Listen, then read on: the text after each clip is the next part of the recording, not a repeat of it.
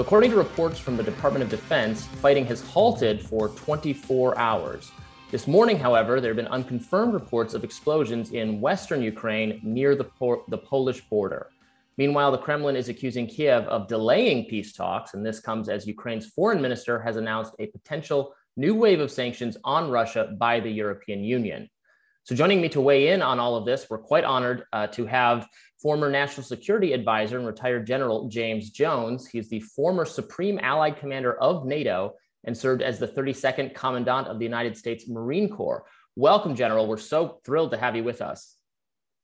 Well, thank you very much, Robbie. It's a pleasure to be here. Uh, when yeah. I finished my career as a national security advisor to uh, President Obama for his first two years. So uh, that was uh, uh, combat in a different uh, in a different venue.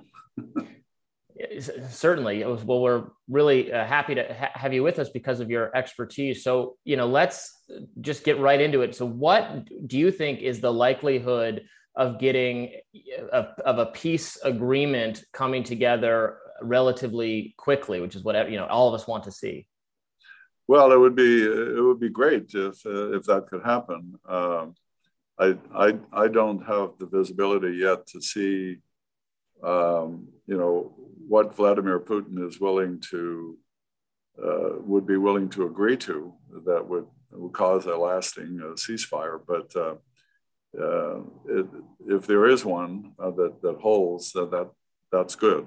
Um, because, I mean, what's at stake here is uh, Ukraine's sovereignty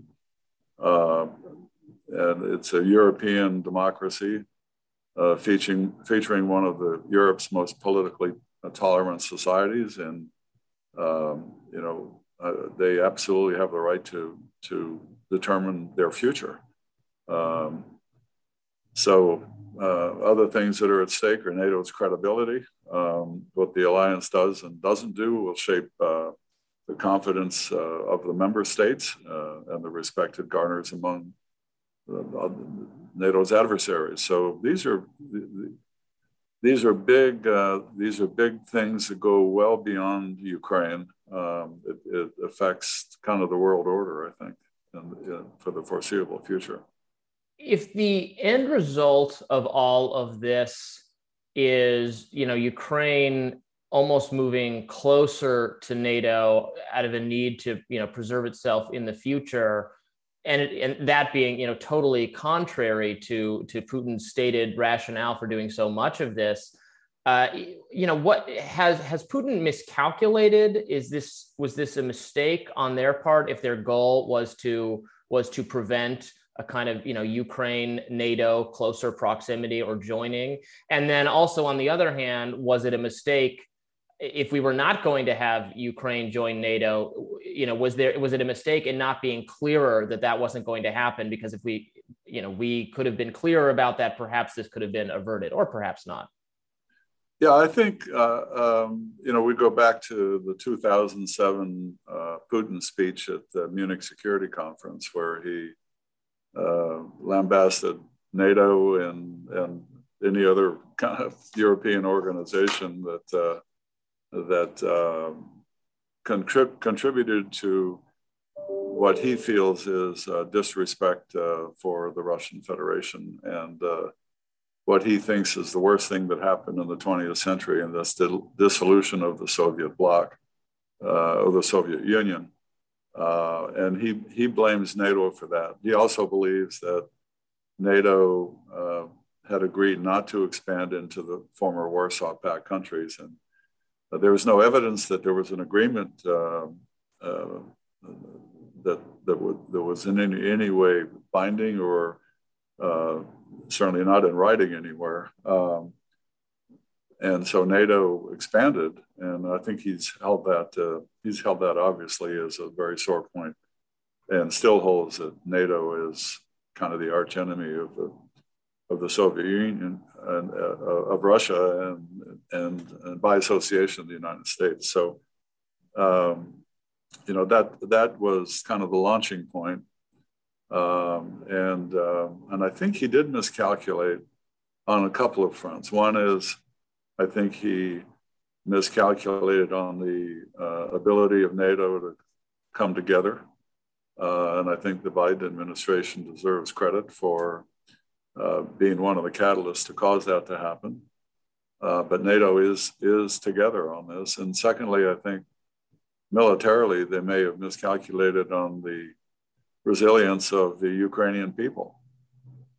Um, you know, I uh, I've always said that you know before you get involved in uh, in changing the order of a, of a sovereign country, whether it's Afghanistan or Vietnam or whatever, the, the, the one thing that you have to do is calculate whether the people themselves are willing to fight for what you're offering. And it's obvious that the people are willing to fight against what Vladimir Putin is, is offering. And, um, and, and so I think that um, with NATO being stronger, it's, it's certainly that certainly wasn't one of Vladimir Putin's goals. And I think in that sense, he may have miscalculated. Do you think he saw what happened recently in Afghanistan when we announced, uh, you know, the the withdrawal and that the the government that you know we had supported immediately collapses and flees? Do you think that he expected a similar thing? I mean, that's my hunch that he he perhaps expected Ukraine, similarly Zelensky and the government, to you know immediately go into exile, and then even if he was not going to take the whole country, there would be a more friendly government, and that you know that was a a that was his expectation based on what he'd seen in Afghanistan, and it it just as you said, it did not go that way. Actually, the people you know they they fought back. Zelensky very bravely stayed, and they met actual resistance that they just didn't expect. Yeah, I think that's absolutely uh, correct. I, I, think the uh, the, with, the the withdrawal from Afghanistan and the way it was executed um, probably caused people like Vladimir Putin and maybe President Xi to conclude that the United States really had had lost its ability to uh, influence uh, coalitions. Um, one of them being NATO. Um, and uh, you know, I think he was probably overconfident in terms of the the cohesion of, of the NATO alliance, um, and he, he saw this as an opportunity um, to do what I think he would, had thought would be a lightning strike to seize the capital and replace the government. Um, that hasn't happened, and you know, every day that goes by where it hasn't happened uh, creates a, a, a, situation where Vladimir Putin, uh, at the end of this, whatever this is, I, I hope it remains a, a, pariah to the world order because that's a good message for other dictators to, to think about. So this, this, as I said, this is about Ukraine for sure, but but the ramifications uh, on the world order are, are extremely high as well.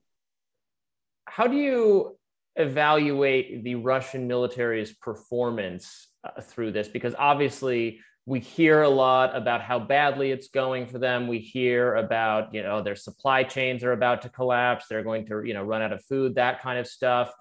But you know, the, the, media is very understandably pro-Ukraine and sympathetic to Ukraine. So I don't know if, if an overly rosy picture is being is being presented, you know, about the Ukrainian position. Has it really been as bad as you know some of the most pro-Ukrainian voices are making it out to be? Because they are, you know, they are slowly conquering the country. They're meeting resistance. But what, what do you?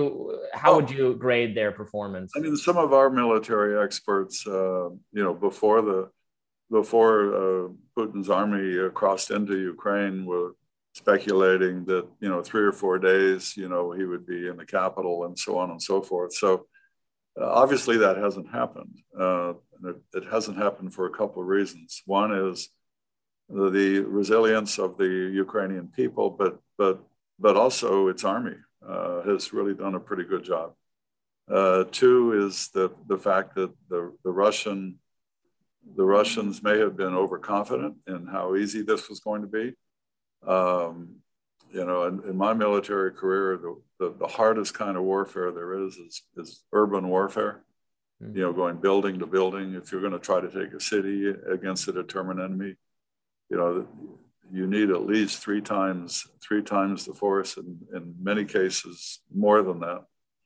so, and, but I think you know uh, our military is watching the performance of the of the Russian military, and it's obvious, you know, at least initially, that there there isn't great cohesion between the land forces and the air forces. So the supply chains uh, are, are, not uh, consistent, um, and and I think really. Um, you know, in my time in NATO, working when when we were on better terms with the Russians, that you know they've never really graduated to this uh, Western uh, capability of uh, combined arms, um, jointness, uh, things like that. They don't have an NCO corps that uh, is vested with any great deal of responsibility like we have. So it's interesting to watch this uh, this unfold. Um, it's, clear that the uh, the tanks, uh, their their reliance on mechanized uh, forces requires an awful lot of maintenance, an awful lot of uh, supply, fuels, things like that, ammunition. Um, so it's not, it has not gone the way they thought it was going to go, and I think time will and, and careful analysis will reveal some uh, some gaping flaws in the in their capabilities. Biden is uh, supposed to talk to Xi Jinping later today, I believe. How key to this is China, and do you think China is watching this? And and you know what is their thinking? Is this changing maybe China's own calculus about how easy it would be to have a military action against, say, Taiwan or or other things they might you know be in the right. back of their their potential ideal outcome robbie i think there's no, no, question he's what they're watching this very closely um, and um, you know I, I, think what's really important at, at, the end of at the end of this uh, this conflict is uh, whether uh, Vladimir Putin uh, retains any kind of acceptance in any world form. Uh, you know, frankly, uh, his attack against civilians moves him into the category of war criminals, being a war criminal.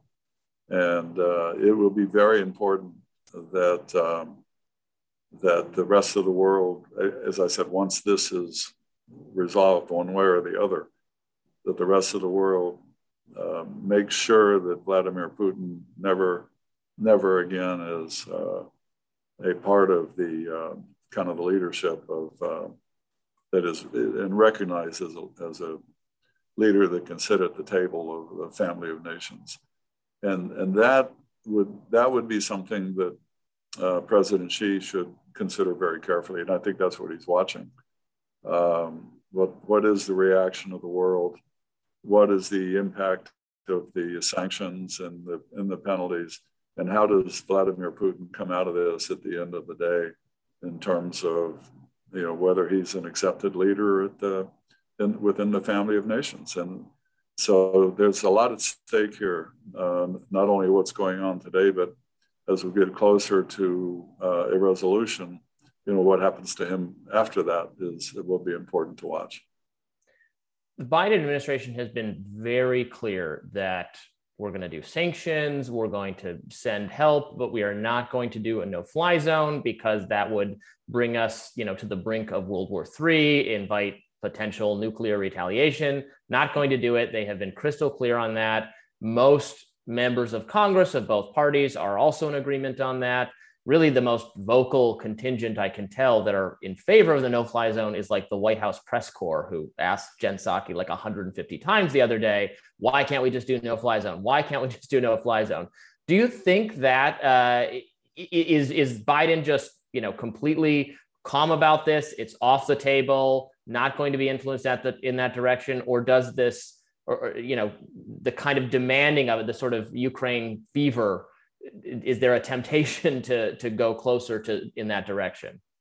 Yeah, it's um, you know my my personal view is that uh, I don't know how you would do that. To, you know, a, a, a no fly zone over over Ukraine uh, without being in Ukraine.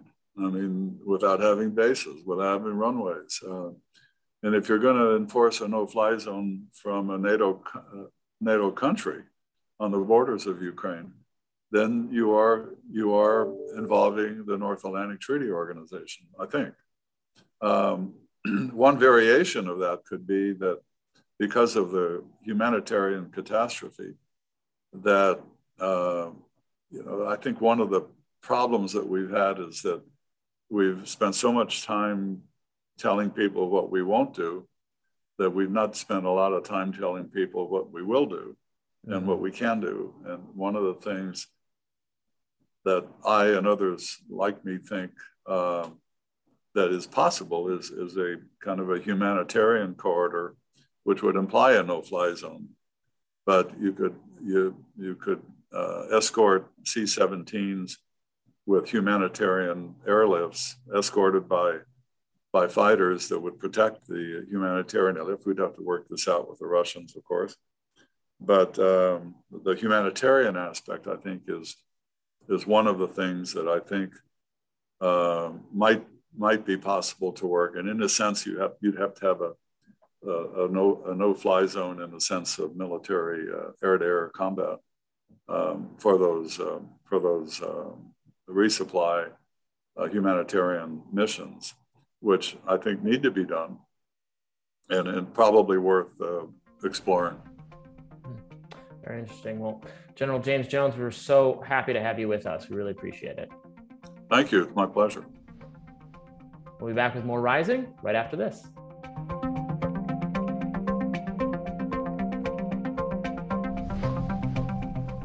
On Tuesday, President Biden withdrew his nomination for the Federal Reserve's top bank regulator, Sarah Bloom Raskin.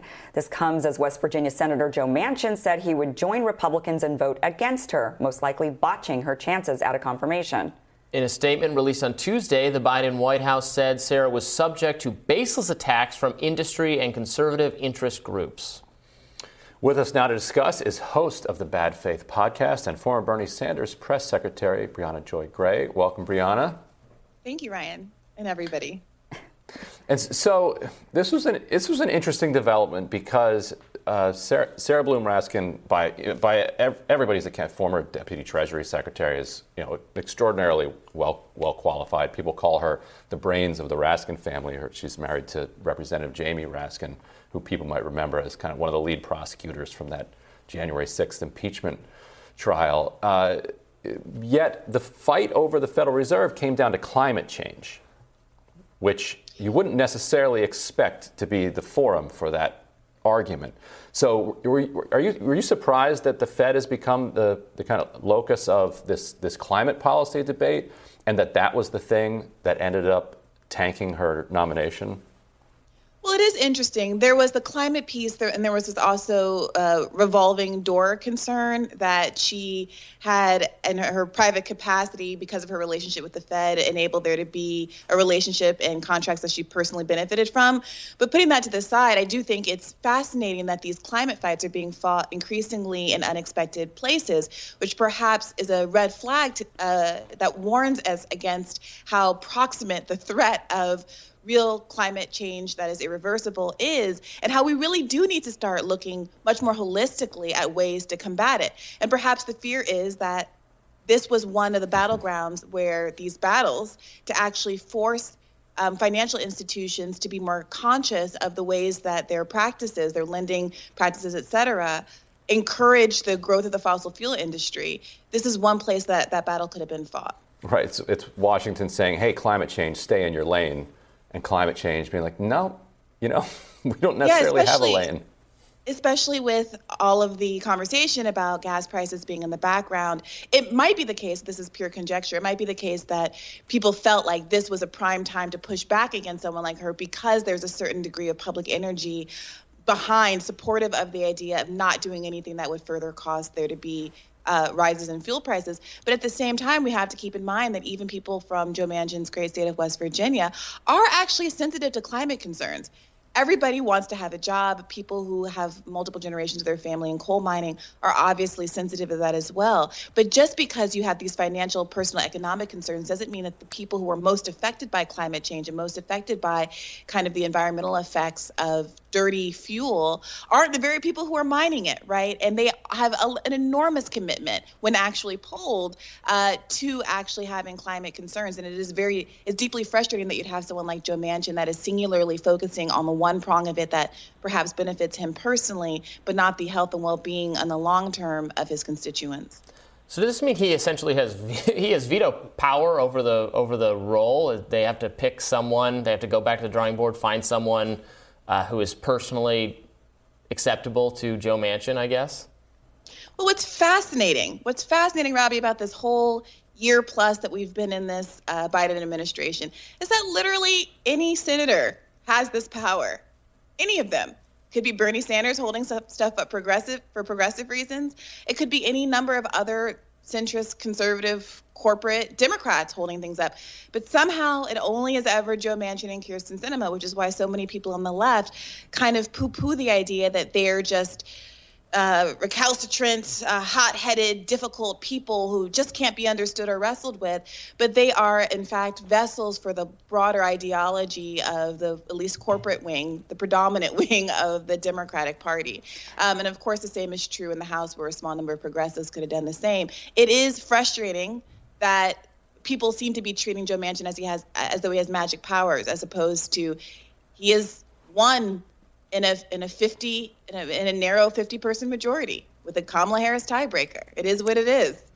Yeah, I'm curious, Briahna, how much you think that is planned, or Joe Manchin is just really believing what he's. I mean, I mean, so many of us think, oh, come on. I mean, you, you know, this is just this is planned out because they want to have the platform, they want to push for certain policies, you know, in order to be in good favor with the constituents, with the voting base and the progressives, right? But then ultimately, they don't really want to push forward with certain policies because that would hurt their donors. And so maybe the best way to do it is to, you know, propose these ideas, propose these policies, and then make sure that there's somebody who's going to spoil it. And Joe Manchin just seems to be that guy because, to your point, it could be anybody, but it's never anybody. It's just Joe Manchin. I mean, with Kyrsten Sinema, but.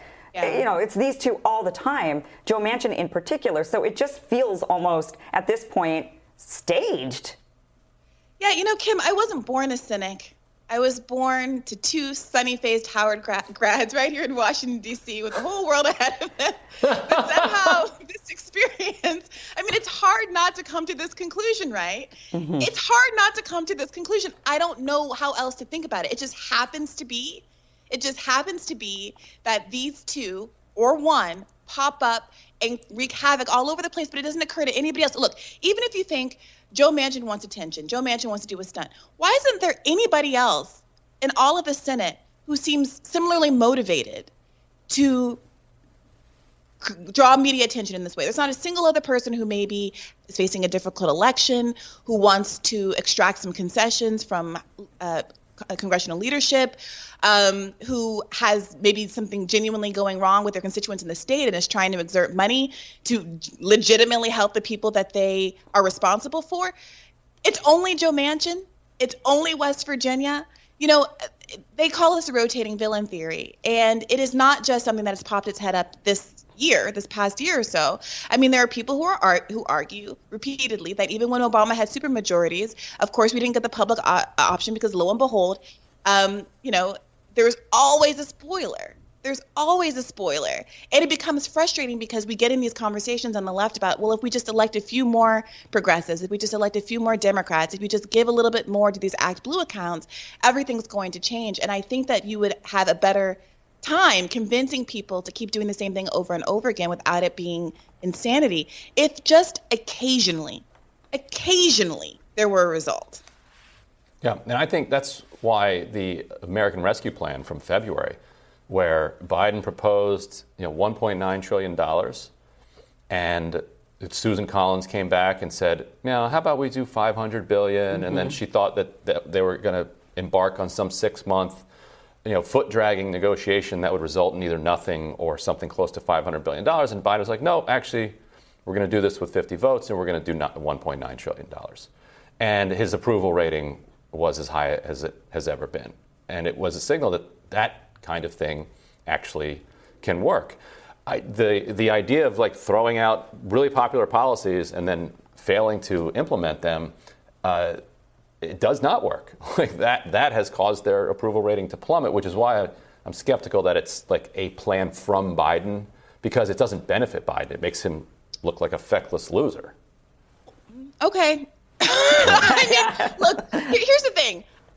Here, I don't, I don't know anything. I am not behind the scenes on the Hill, so I defer to you, Ryan. I saw you doing that great job in the White House press meeting the other day, by the way. But well, here, here, here's what we're here's what was before us. There are a whole list of executive orders that you and I both know that Joe Biden could mm-hmm. implement. Da- da- David Dayen over at the American Prospect has a whole list of them. But front and foremost in my mind is uh, canceling student debt, which there has been bubbling hubbub about. Uh, Ron Klain, after the State of the Union, went on a went on a, a Twitter spaces and, you know, hinted, he's been hinting here and there that there's something in the pike, there's something happening.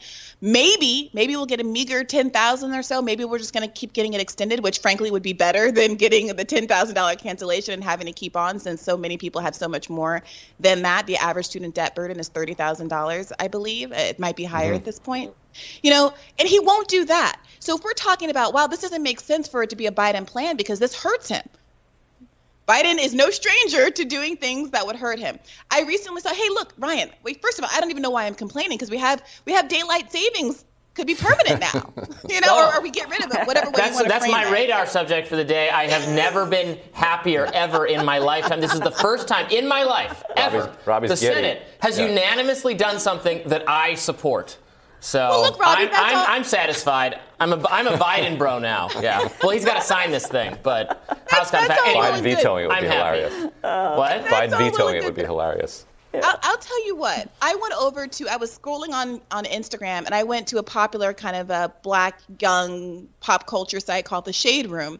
And the comments under the the post about daylight saving time, every single person almost you know, 80% of the comments were, oh my God, does he think we're stupid? Is he ever going to do anything important? Is he going to cancel my student debt? Hmm. Where's my stimmy? People are still talking about them stimmy checks, stimulus checks that they were I, promised that yeah. never came through. This is just an easy win, right? Oh, daylight savings. But our moods will. Be, anyway, I'm saving it for the radar. But yeah. Briahna, thank you so much for joining us. Of course.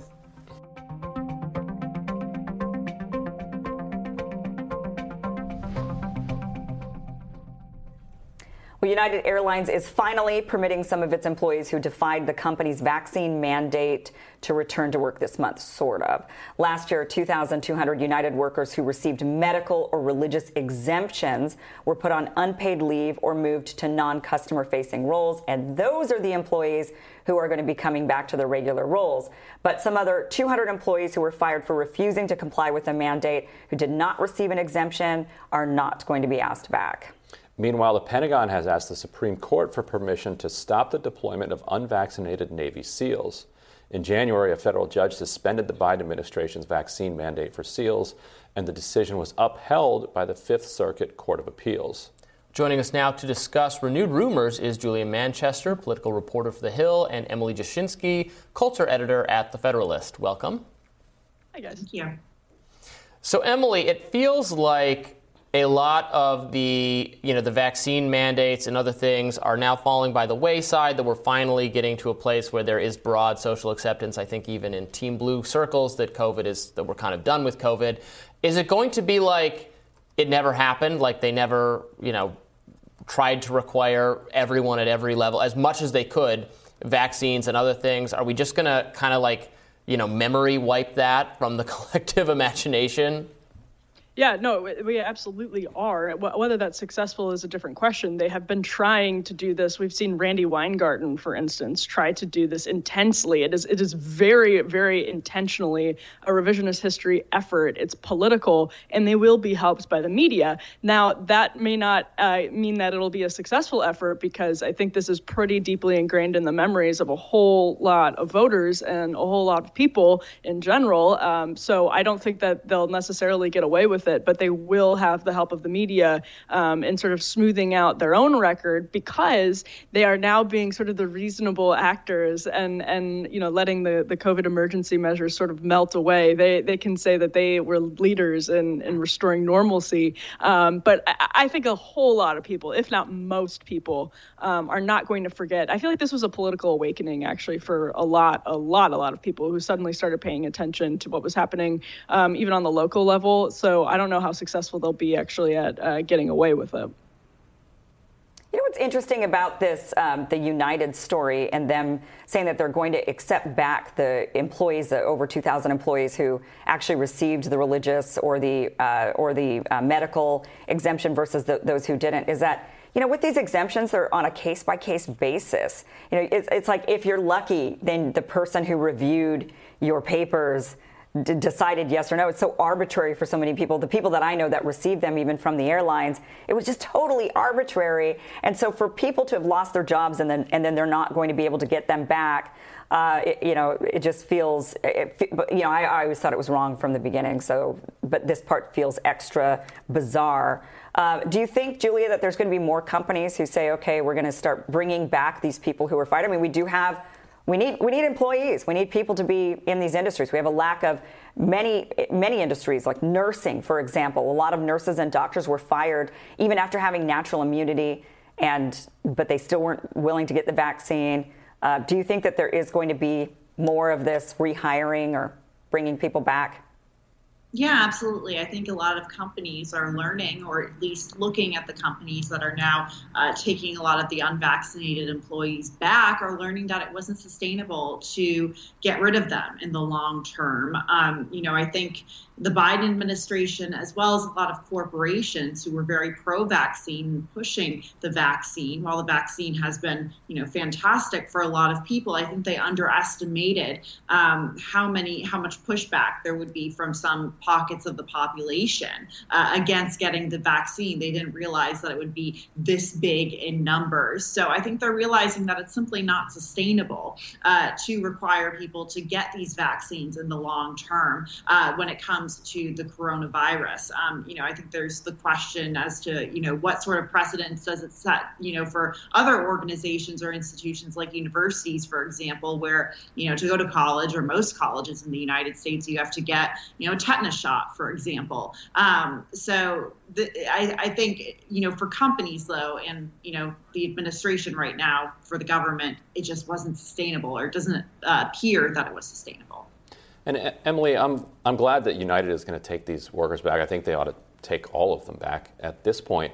But the military one is kind of strange to me. So the Marines are asking for permission to be able to give a, an order to people in their unit. It's like that's what the military is. Right. I mean, they, they get shot up with all kinds of crazy vaccines that you've never even heard of. And by the way, central to being in the military is getting ordered to do things that you know could get you killed.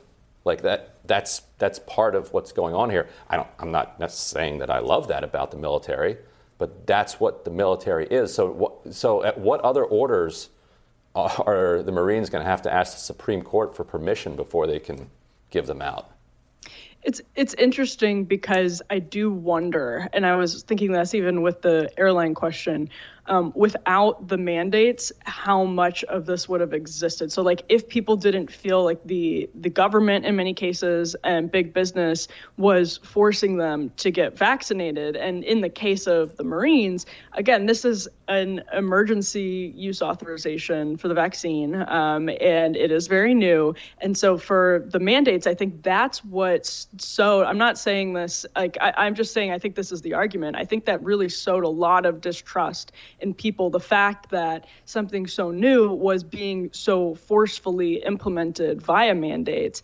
And I do think that was the seed of distrust and skepticism um, that really prevented a lot of people from getting vaccinated. And so I actually wonder how differently a lot of this would have played out if there were, I, I guess, maybe um, a more reasonable mm-hmm. strategy of getting people to take it, which was that, like, hey, this will probably be good for your health. We're not going to jam it down your throat and we're not going to jab you with the needle forcibly um, to make you keep your job. Because I think that was just a, a lot of people were like, whoa, whoa, whoa hey, why would you be forcing me to take this? And I can see that being a huge uh, factor in the military, particularly. Yeah, I, I, think there are two things. I agree with you, Emily, and I think there's two elements of the of the vaccination strategy that really um, undermined that. Uh, the first was. Uh, going when the government went back on saying, you know, first it was you get the vaccine and then you don't have to do any of the other stuff. We just want you to get the vaccine. Then they went back on that. No, we actually want you to mask and social distance and everything. And also not recognizing natural immunity or immunity acquired from infection, not recognizing, as we now understand from the science, that you, you, do have a pretty robust protection akin to the vaccine. Some people think it's better. Some people think it's not quite as good, but it, it's pretty good. And not recognizing that, well, maybe we don't need to, uh, if we're going to require people to get vaccinated, well, we don't need to require them if they can show they have antibodies. And, and that really would have helped I think, sell some of these policies, but they, they shot themselves in the foot. I don't know. What do you think, Julia? there was definitely a lot of mixed messaging here, and I think it was very confusing for the public at first. You know, like you said, you get the vaccine. Do I still need to wear a mask in public places? Even going into individual businesses, I think there was frustration, and maybe still is uh, sometimes. Like when someone goes into a restaurant, for example, there isn't a mask mandate in a city, and then a restaurant is asking you to put on a mask, though that is absolutely an individual business's uh, right. But yeah, I think the mis- mixed messaging messaging from corporations as well as the government. I would definitely specifically point to the government on this led to a lot of frustrations. I think last year in 2021, we saw that once shots started going into arms in April and May, uh, there was a sense of reopening um, and that we weren't going to go back. And then, of course, that all, you, you know, that was dampened with Delta later that fall, late summer, and then, of course, with Omicron in November. So I think the mixed messaging uh, coupled with the fatigue is just leading to frustration among the public. And I don't really know how much more tolerance they have for this. Well, and also, if you're going to use a different strategy, you know, by saying, well, we could, uh, you know, we encourage you to get it because of this, that, and the other, you have to actually mean that rather than like Canada, where they said, well, we tried that and you still didn't comply. You know, you didn't do what we really wanted you to do, and so now we're actually going to force you into it. So I think you have to mean it if you're going to go that strategy. Regarding the military, I just wanted to mention, um, you know, the, the problem with the, you know, a lot of people criticize like the military and the, and the Navy SEALs and whatnot and say, well, you're required because, like Ryan mentioned, they're pumped full of all this other stuff anyway, and they're kind of giving their bodies to the government, might end up losing their lives in war. But the problem with that is, and you know, and I understand the argument completely, but the problem is, is that the military oftentimes recruits people who are poor and they don't feel like they have other options in life, and so they're taking this opportunity to get a government job, essentially, to have some stability and maybe to to gain access to an education through um, the GI Bill and and so, you know, they're already giving up a lot, maybe even they don't really want to, but they're kind oh, yeah, of being forced I'm, to do I'm that. With, I'm with all of that. Yeah. But I think it mean if, if, if you agree with that, then you've got to you've got to radically reevaluate the entire military, which well, I'm right. a thousand percent for. Right, right. So, so. but one final question I want to ask: Now that the now Pfizer has said you're going to need four doses of the vaccine, um, one area where they are still mandating these vaccines are in college campuses. Do you think that college kids who are low risk for serious COVID side effects uh, or you know uh, serious COVID outcomes because many of them are so young. Do you think that colleges are going to be requiring that fourth dose moving forward, mandating it even um, on an individual level? What do you what do you think, Emily?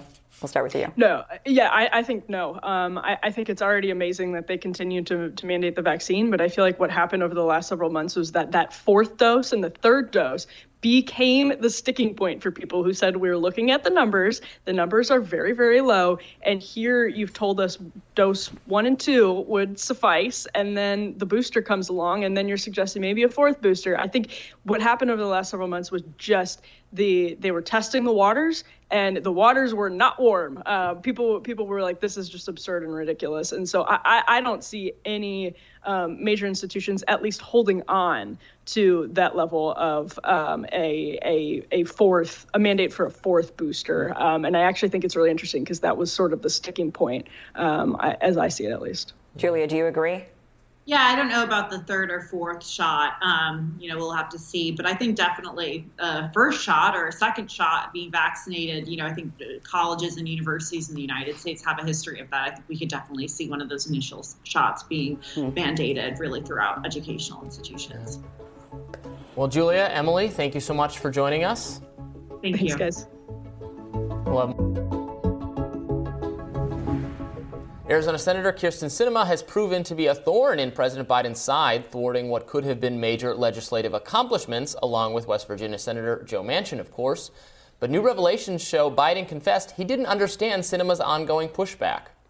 Here to discuss this latest scoop disclosed in the upcoming book by New York Times reporters Jonathan Martin and Alexander Burns, This Will Not Pass, our panelists, co host, of Gen, generational change on YouTube. Jen Perelman and Republican strategist Malik Abdul are here with us to discuss.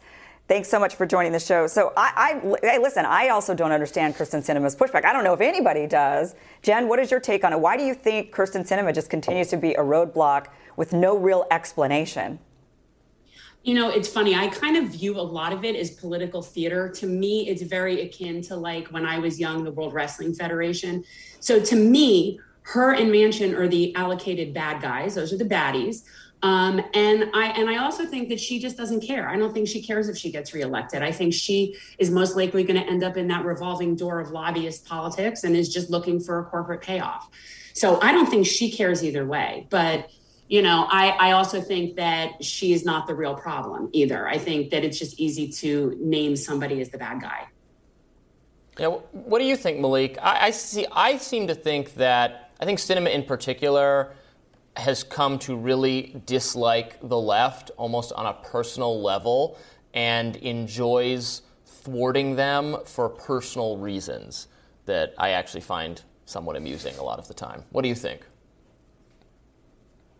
Yeah, so I'm not really sure if it's personal reasons. Um, so there's one thing. Um, typically, when you have a president in office, you will have what many people consider maverick. Now, of course, those people who consider them mavericks typically agree with whatever it is that they're doing at that time. When Donald Trump was in office, that maverick was John McCain. And so you had a lot of people on the left praising John McCain. And in this case, you have both Sinema and Manchin. One of the things that I that kind of bothers me about the discussion about um, the sinema is that much of the ire and angst is really focused in, sinema and not so much Manchin. The person who was followed followed in bathrooms and you know on, on, airplanes and things like that that was kyrsten sinema. Why her and not joe manchin i would say a little sexism is involved in that but i really don't know but that mavericks exist in either side is not something that's really surprising at all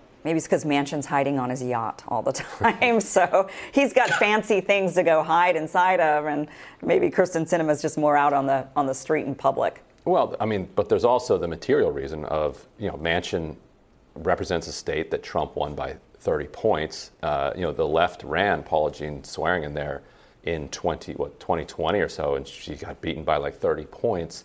Whereas Sinema is just one of two Arizona senators. Mark Kelly is a Democratic senator. He's he's fine with the Biden agenda. And so you, I think that helps people see like, wait, you're from Arizona, you and you used to be in the Green Party. Like you can you could vote for this stuff. Um, but Robby, there's another scoop in there that you'll like. That is Kyrsten Sinema and Jen. I'm curious for your take on this. Uh, Kyrsten Sinema refused to wear a mask around Biden uh, in 2021. Weird. Good. was like, I'm vaccinated. Get out of here oh, with that's this. weird. She's just like, uh, what are you doing? And she she fought all these White House aides. All right, new idea. She is trying. She's desperate to earn my vote personally. she's thwarting all of this big government spending. She's over COVID. She's uh, she's really going for the Robby vote, and she's going to get it. And she'd wind up with four percent. Yeah, as a result. It's not a great so electoral it's, it's, strategy. It's actually where but, she's headed. Uh, yes. Yeah. Jen, Jen, I mean, what, Jen, what's your uh, reasoning, and what's your take for why it is that uh, you know Sinema gets as much ire as she does, I, given you Manchin's mean more than Manchin? Yeah. I well, I mean, she doesn't have the establishment roots that Manchin has. I mean, he's like what third generation coal owner. His family mm-hmm. basically owns West Virginia. I mean, he's just so much more established. She's only been sitting there this term. She doesn't really have any roots there. And I think that she enjoys playing. I think she enjoys the spectacle of it all. You know, when she walks into the floor to do a vote and does some sort of little thumbs down dance, that's a sign of someone who's into theater um, this is not someone who is wanting to actually represent her constituents. And from my understanding, she doesn't. From my understanding, Arizonans are not happy with her, which is why I think she's not concerned with reelection. That doesn't seem to be something that she's concerned with. But I think she's having fun with it. I think that, you know, maybe there's a slight bit of psychopathy with her. I don't know, but she definitely enjoys being the bad guy.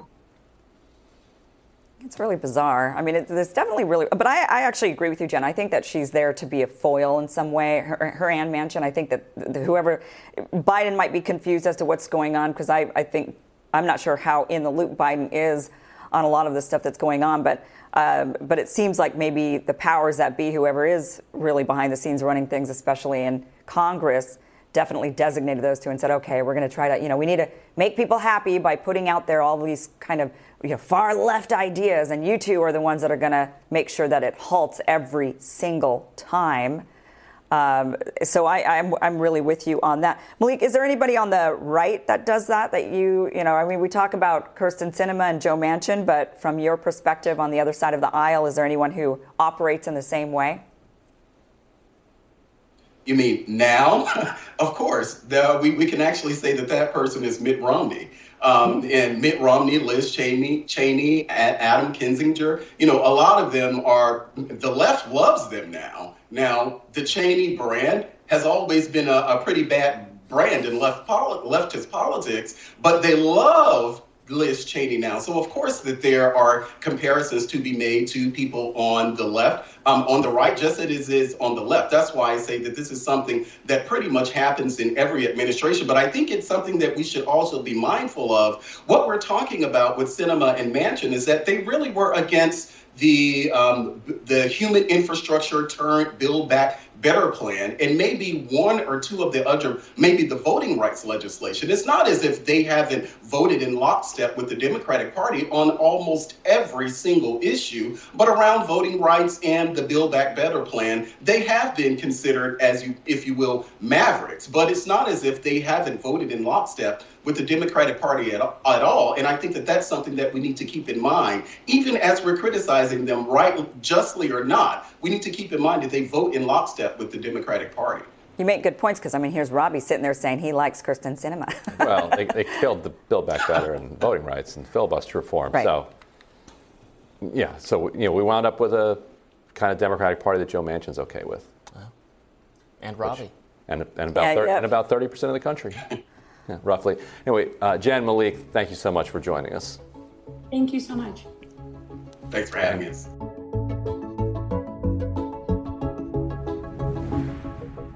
There's a coronavirus surge happening right now in Western Europe that has U.S. health officials on the alert. Since what happens in the region is usually a precursor to what we can expect stateside in terms of the pandemic. So, roughly a dozen countries, including Germany, the Netherlands, and the UK, are seeing spikes in cases caused by the BA2 variant, a more contagious cousin of the already transmissible Omicron. We covered earlier this week how China is experiencing a severe spike, but their zero COVID policies make it harder to compare between Western Europe and the US.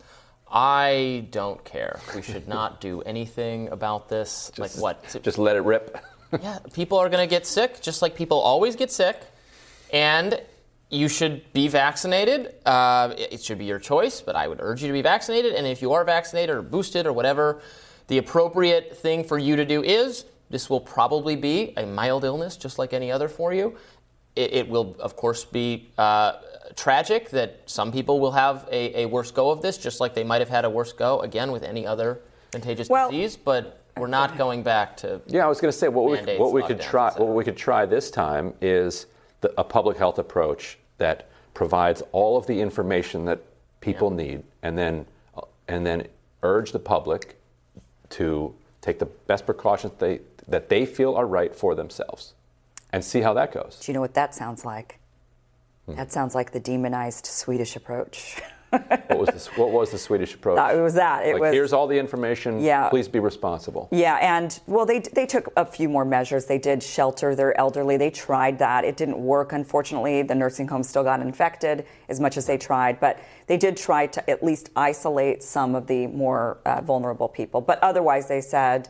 Here's the way you can take some precautions. You can socially distance. You can wear masks. You can um, work from home if you can they did those types of things. But otherwise, they said it's up to you to live your life. Now, this variant did spread throughout Denmark, and that was where it was first identified. Um, they had uh, the Omicron, and then they ended up with this variant of it, and maybe it mutated there. We don't know, right? But it seems like it may have because it spread through that country first.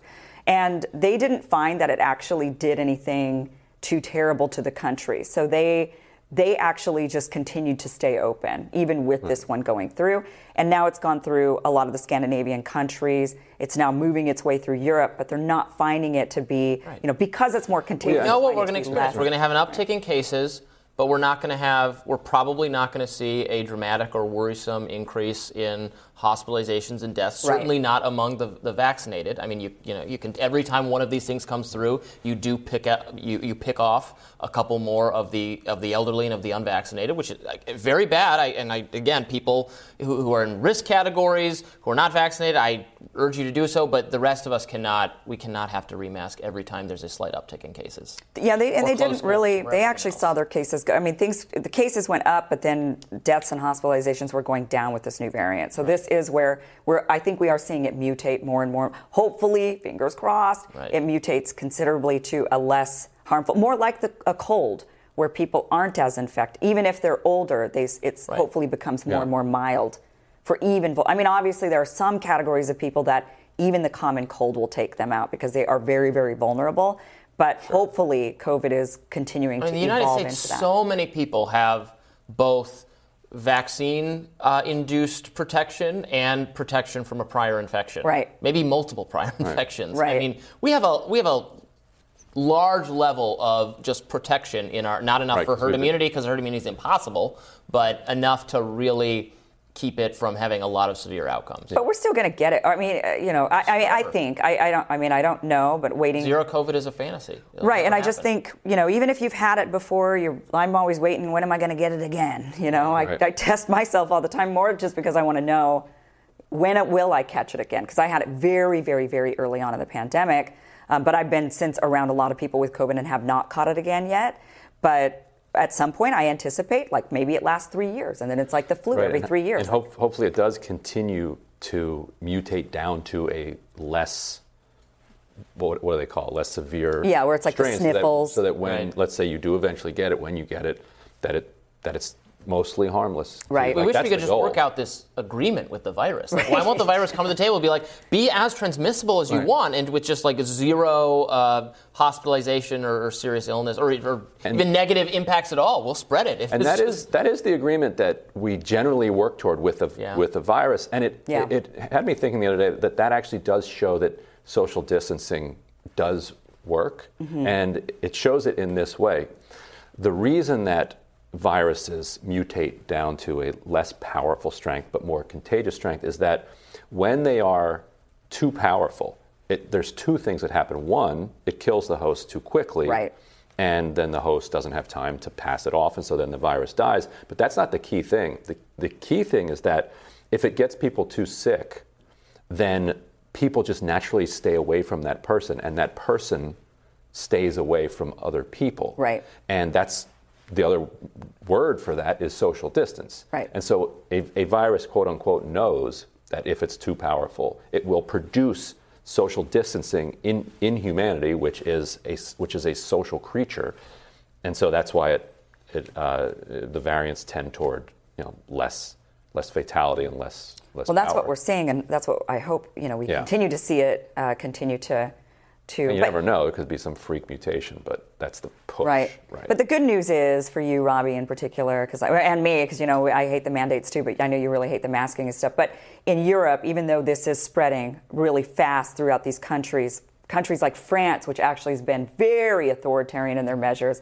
have now dropped all. They're like no masking, no vaccine passports, unvaccinated go everywhere. They don't, you know, they're like okay, back to normal, even with this spreading. So it must not be showing in the numbers. And I haven't really looked at those numbers as much lately, but um, it must be showing in the numbers that it's just not as dangerous. People just aren't getting hospitalized and so that's good news. Right. Maybe hospital, so then hospital capacity is key. Right. Yeah. So because what happens to them happens to us. So if they're not doing it, maybe we won't do it. And House Speaker Nancy Pelosi expressed her frustration with Democrats who supported the removal of pandemic support from the 1.5 trillion dollar spending bill signed by President Biden this week. "Quote: I am really heated up about this," she said. She was particularly actually going after Democrats who she has put on good committees and then who used a rule vote on the House floor to, to pull some of this money out because it really is their last was their last shot at getting pandemic money through. Yeah. The because they can't pandemic do provided cover to approve the spending they want to approve. Well, it's pandemic spending. But what was it for? I wonder. It's for it's for uh, the therapies, Okay. Paxlovid and all those. Uh, it's for the free testing, and it's for uh, free treatment for uninsured people. And so this the and and for the vaccines. And so the free vaccines, the free testing, all like all of that stuff is going to be gone. Yeah, oh, see, well. I, no, oh, I, Oh, well. I, I actually think they should keep that. I mm-hmm. mean, I, you know, that's, I, Too bad. Because look, if we do want to move to a society where we say, do what you want to do, like here's the information, do what you can. And here's the ability to do Right, then you have to give them the do. ability to. You have to give. I mean, I'm. I think we should have N95 masks that are provided for us if we want them, because some of us have elderly grandparents. We go around and. I, you know, I know my grandmother wouldn't want me wearing a mask anymore because she's like, "Get that off your face. I want to see your face." Right? But still, it should be an option. Testing, What is an absolutely. option? It's an The government option, doesn't but you have to to buy it. it. Expensive. You have to buy it. I can't. They I couldn't even up, too. find one up, up until finally a couple months. You know, one month ago, and it's like, same with tests. Finally, now I walk into a CVS, I see tons of tests. I'm like, I, this is, these have been difficult to get a hold of this a lot of entire pandemic. Well, th- those were difficult to get a hold of because the government forbid people to make them. Yeah, so I there mean, was a lot a- of. he- there was a bottleneck for some of these things because they were so tightly restricted. But the reality is, there's a lot of people who are still very afraid. They're, you know, they're, they're scared. They don't want to go back to living their life as normal. Maybe you and I are ready, but they're not quite ready. And so they should have tests available to them. They should have masks available to them, and certainly therapies because, vaccinated or not, people are getting COVID. I guess and when I'm you not- go to the I- doctor, I'm- you should be given something to I don't want to calm you subsidize down and to antisocial help behavior. you win. I mean, anymore. I'm not going to su- Well, it's subsidize pro-social behavior if it protects society, right? People need to get out into society. It's fine. You should be able Put to protect themselves Step your sick. toes in. The water's fine. If right, you're and you should have stay an. N95 mask sick, if you're stay home. sneezing and sniffling and snotty. Well, you should just stay home. But yes, Well, you but should not wear a mask if you Be a have to go. stay home. Yeah. If you're sick. If you're Yes. sick. That is the one change. Well, then we should have money for the sick pay. Robby's like, I'm going to wrap this up now. we'll have more rising after this.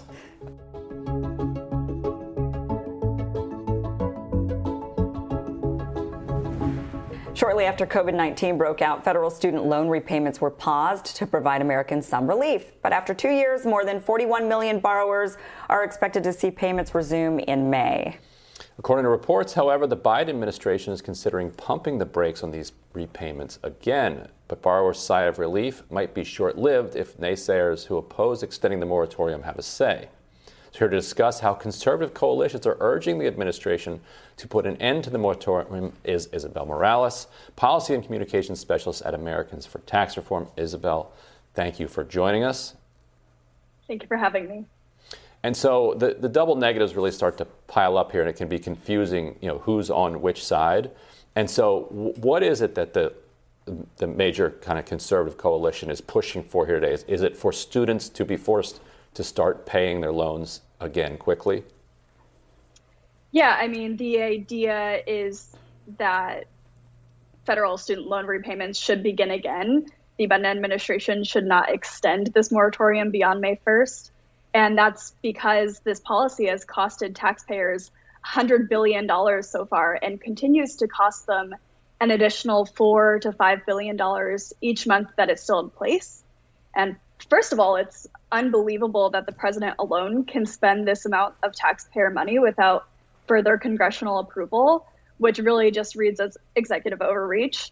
Also, this policy worsens our out of control inflation, which most recently hit 7.9%, the highest it's been in 40 years. this policy is fundamentally unfair. It's a slap in the face to Americans who have already paid off their debts, those who decided to work throughout their schooling, even Americans who joined the military to pay for their education.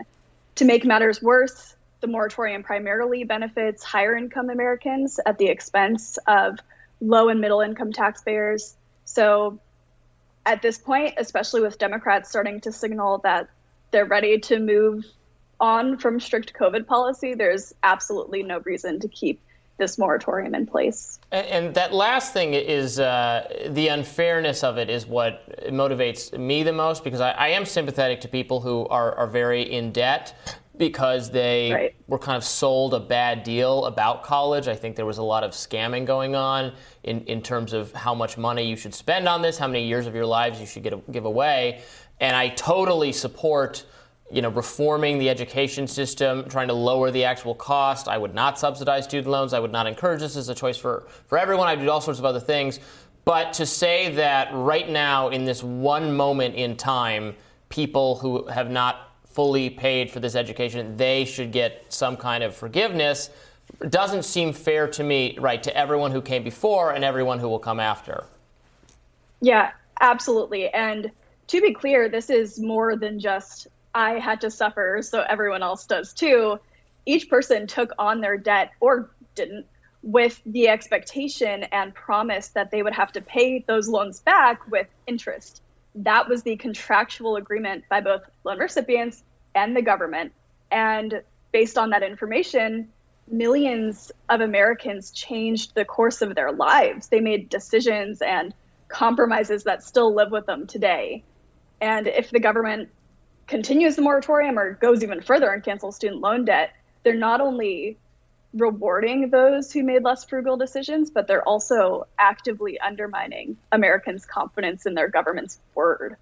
So, Isabel, I, I come from a, a, different perspective on this. I actually think student loan debt should be forgiven completely, but uh, because I think it's beneficial for our country to be educated. And I think we should be encouraging education in order to compete on the global stage. I think it's a matter of national security, quite frankly. But is there a happy medium from your perspective? I get it. You don't like it. You don't want this to continue. But is there maybe a happy medium that we could agree on? Like perhaps maybe just putting a moratorium at least on the interest. You know, a lot of people, what has happened is um, they go to medical school, they go to law school. We need doctors, right? I don't know. Maybe we could argue we don't need lawyers. I say that with having a lawyer at home. But, you know, uh, but certainly we need engineers, we need doctors, we need a lot of people that do have to go to these, unfortunately, whether we like it or not. And I could agree with Robby all day long that maybe it's a it's a big scam and people shouldn't be paying this much money for education. Cost is too high. But the cost is there. It's been done. People already have these loans. There's no going backwards in time and changing mm. the, the price of education.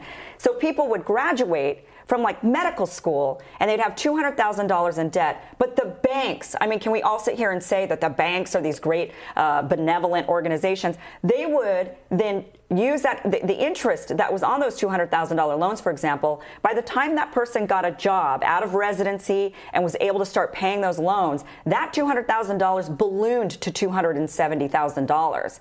So now they're paying not the 200 they agreed to pay, but they're paying 200 plus 70,000 extra dollars to a bank. I mean, do we really think that's a good thing for America and that that's something we should be agreeing to? Or can we maybe say, let's forgive the interest?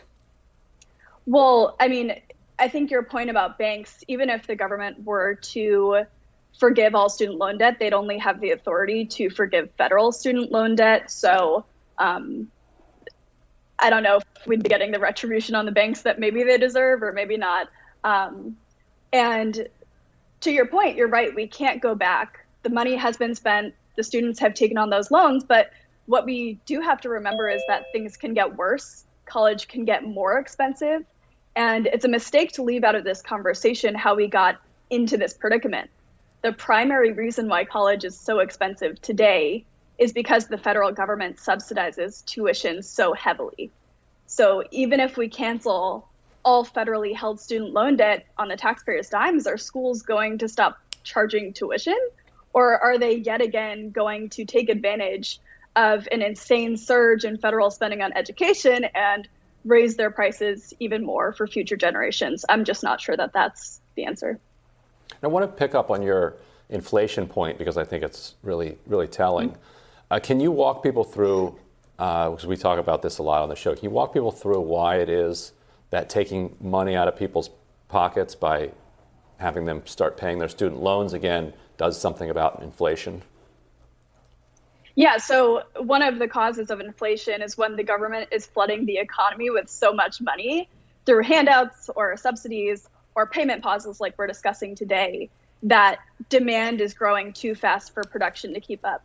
I mean, 80% of the US dollars in circulation right now were printed in the last 22 months um, to keep up with this insane spending. So, as a result, now we have 7.9% inflation, as I mentioned. And last year, the US, the average US household spent $3,500 more due to inflation. And not only that, but inflation is eroding purchasing power, so wages are decreasing on average. I think the last BLS um, data that came out a couple days ago showed that average hourly earnings dropped by 2.4%. So right. these have real world effects. Right. And so I just want to underline that the, the way that the way that Reaganomics and whatever you want to call it says that we ought to combat inflation is taking money away from people. So you get a paycheck, that's $700. They want to say, no, no, you need to take extra 200 of that and just burn it. Send it to the Department of Education, which doesn't, Department of Education, like the federal government prints money, doesn't, Department of Education doesn't need your $200. But the goal exactly is it takes your paycheck down from $700 down to $500. Then you can buy less stuff.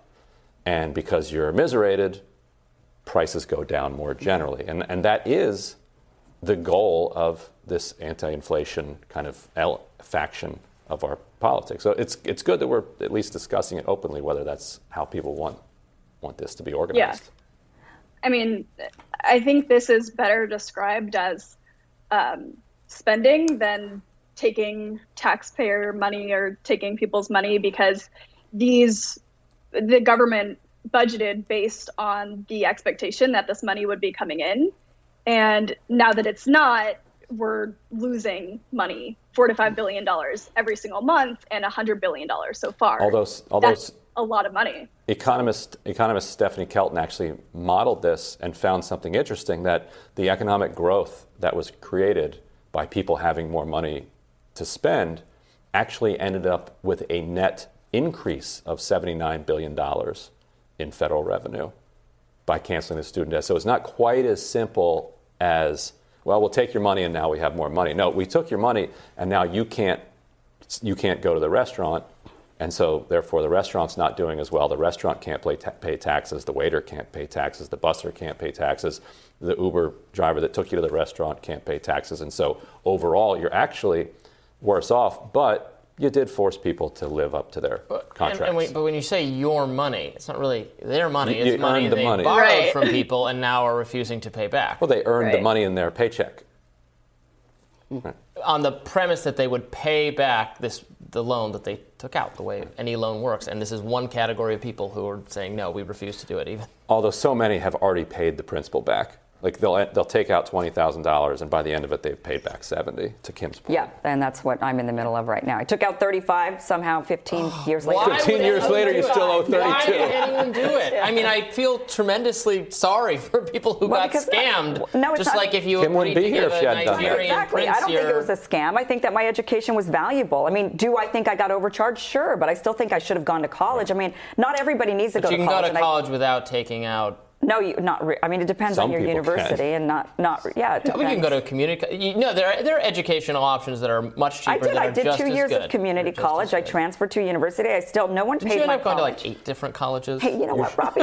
what you can do is take a time machine to 1982 and then college is a lot more affordable. Yeah, exactly. So if you, and if you don't do that, you know, those are the choices People that you made. Skip the whole thing. Anyway, thank you so much for for joining us. We really appreciate it. Thank you. Have a nice day.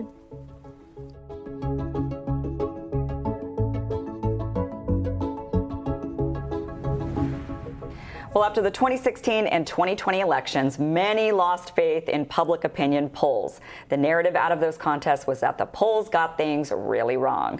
Now, while we've litigated that in depth here and determined that it was actually the forecasters who were off, the polls were fairly accurate when it came to the national numbers. You'd be forgiven if you were still skeptical. A recent piece from The Intercept reveals how two major Democratic polling firms, in particular, have deep client ties in big business that directly presents massive conflicts of interest. It says, quote, because they work behind the scenes, pollsters have a unique ability to escape scrutiny in American politics. Some of these firms have exploited that immunity to cash in on a startling amount of well paid work that is directly and immediately at odds with the goals of the clients whose missions they claim to share. Journalism fellow at The Intercept, Alex Weatherhead, joins us now to expand on his reporting. Welcome, Alex. Uh, good morning. Thanks for having me. And so you you focused on two firms in in your investigation here, but uh, it's actually it goes you know as as you note in the story, it goes kind of far far beyond this. Uh, it's it's typical for uh, Democratic polling firms, it turns out, to take corporate clients on the side. Now, one of them that you wrote about, you know, specifically does not do that Uh, has has worked for some nonprofits that have that themselves sometimes operate as as fronts for major corpor- corporations. But that you know a, a, bunch of them just straight up are doing work for Exxon. You know, not not a front group, just straight up you know Exxon, while then also advising right. Democrats about how they ought to message around climate change. So what what type of what type of conflicts did you find, and how do you see it kind of playing out in the messaging that Democrats uh, come up with?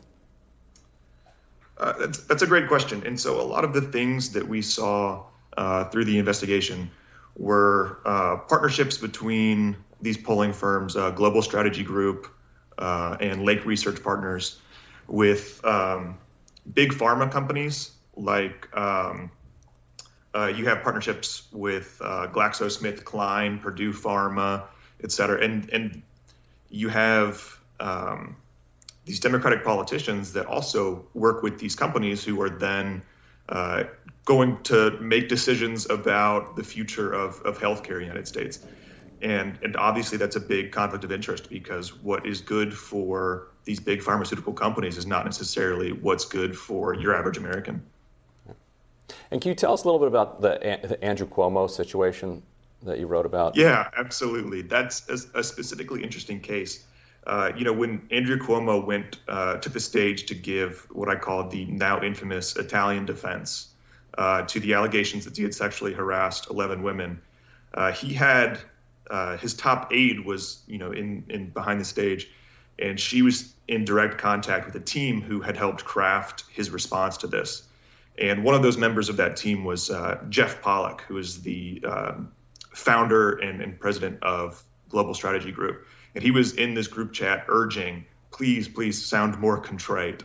Uh, you know, the the governor needs to sound more contrite, and it's just two years prior to that. Uh, Global Strategy Group, Jeff Pollock's company, had uh, issued uh, had done polling with Times Up, the celebrity-led um, organization or nonprofit to uh, to combat sexual harassment and support the victims of sexual harassment. And this study that that they had put out was on how politicians should be responding to either allegations of sexual harassment or it's on voters' opinions of politicians who have been credibly accused of sexual harassment. So he was pretty well um, plugged in and, and, well prepared to give uh, give feedback on the response. I mean, his his company had written the book on it.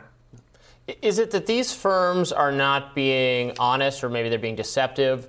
With the public about who funds them and who directs them because you know if they're if, if, if they're if they're just kind of providing research you know to their to their clients we might say okay well it's it's you know there's we should take it with a grain of salt I guess. But uh, obviously that's something that's going to go on. But they're they're purporting to be these kind of larger sort of messaging entities for for Democrats in general when they're specifically getting money from from from from groups that might be at odds with the policies of Democrats? Is that the issue? I, I think the issue is is sort of twofold. Uh, one issue is obviously that they could be advising uh, their Democratic clientele uh, in the interests of their corporate clientele.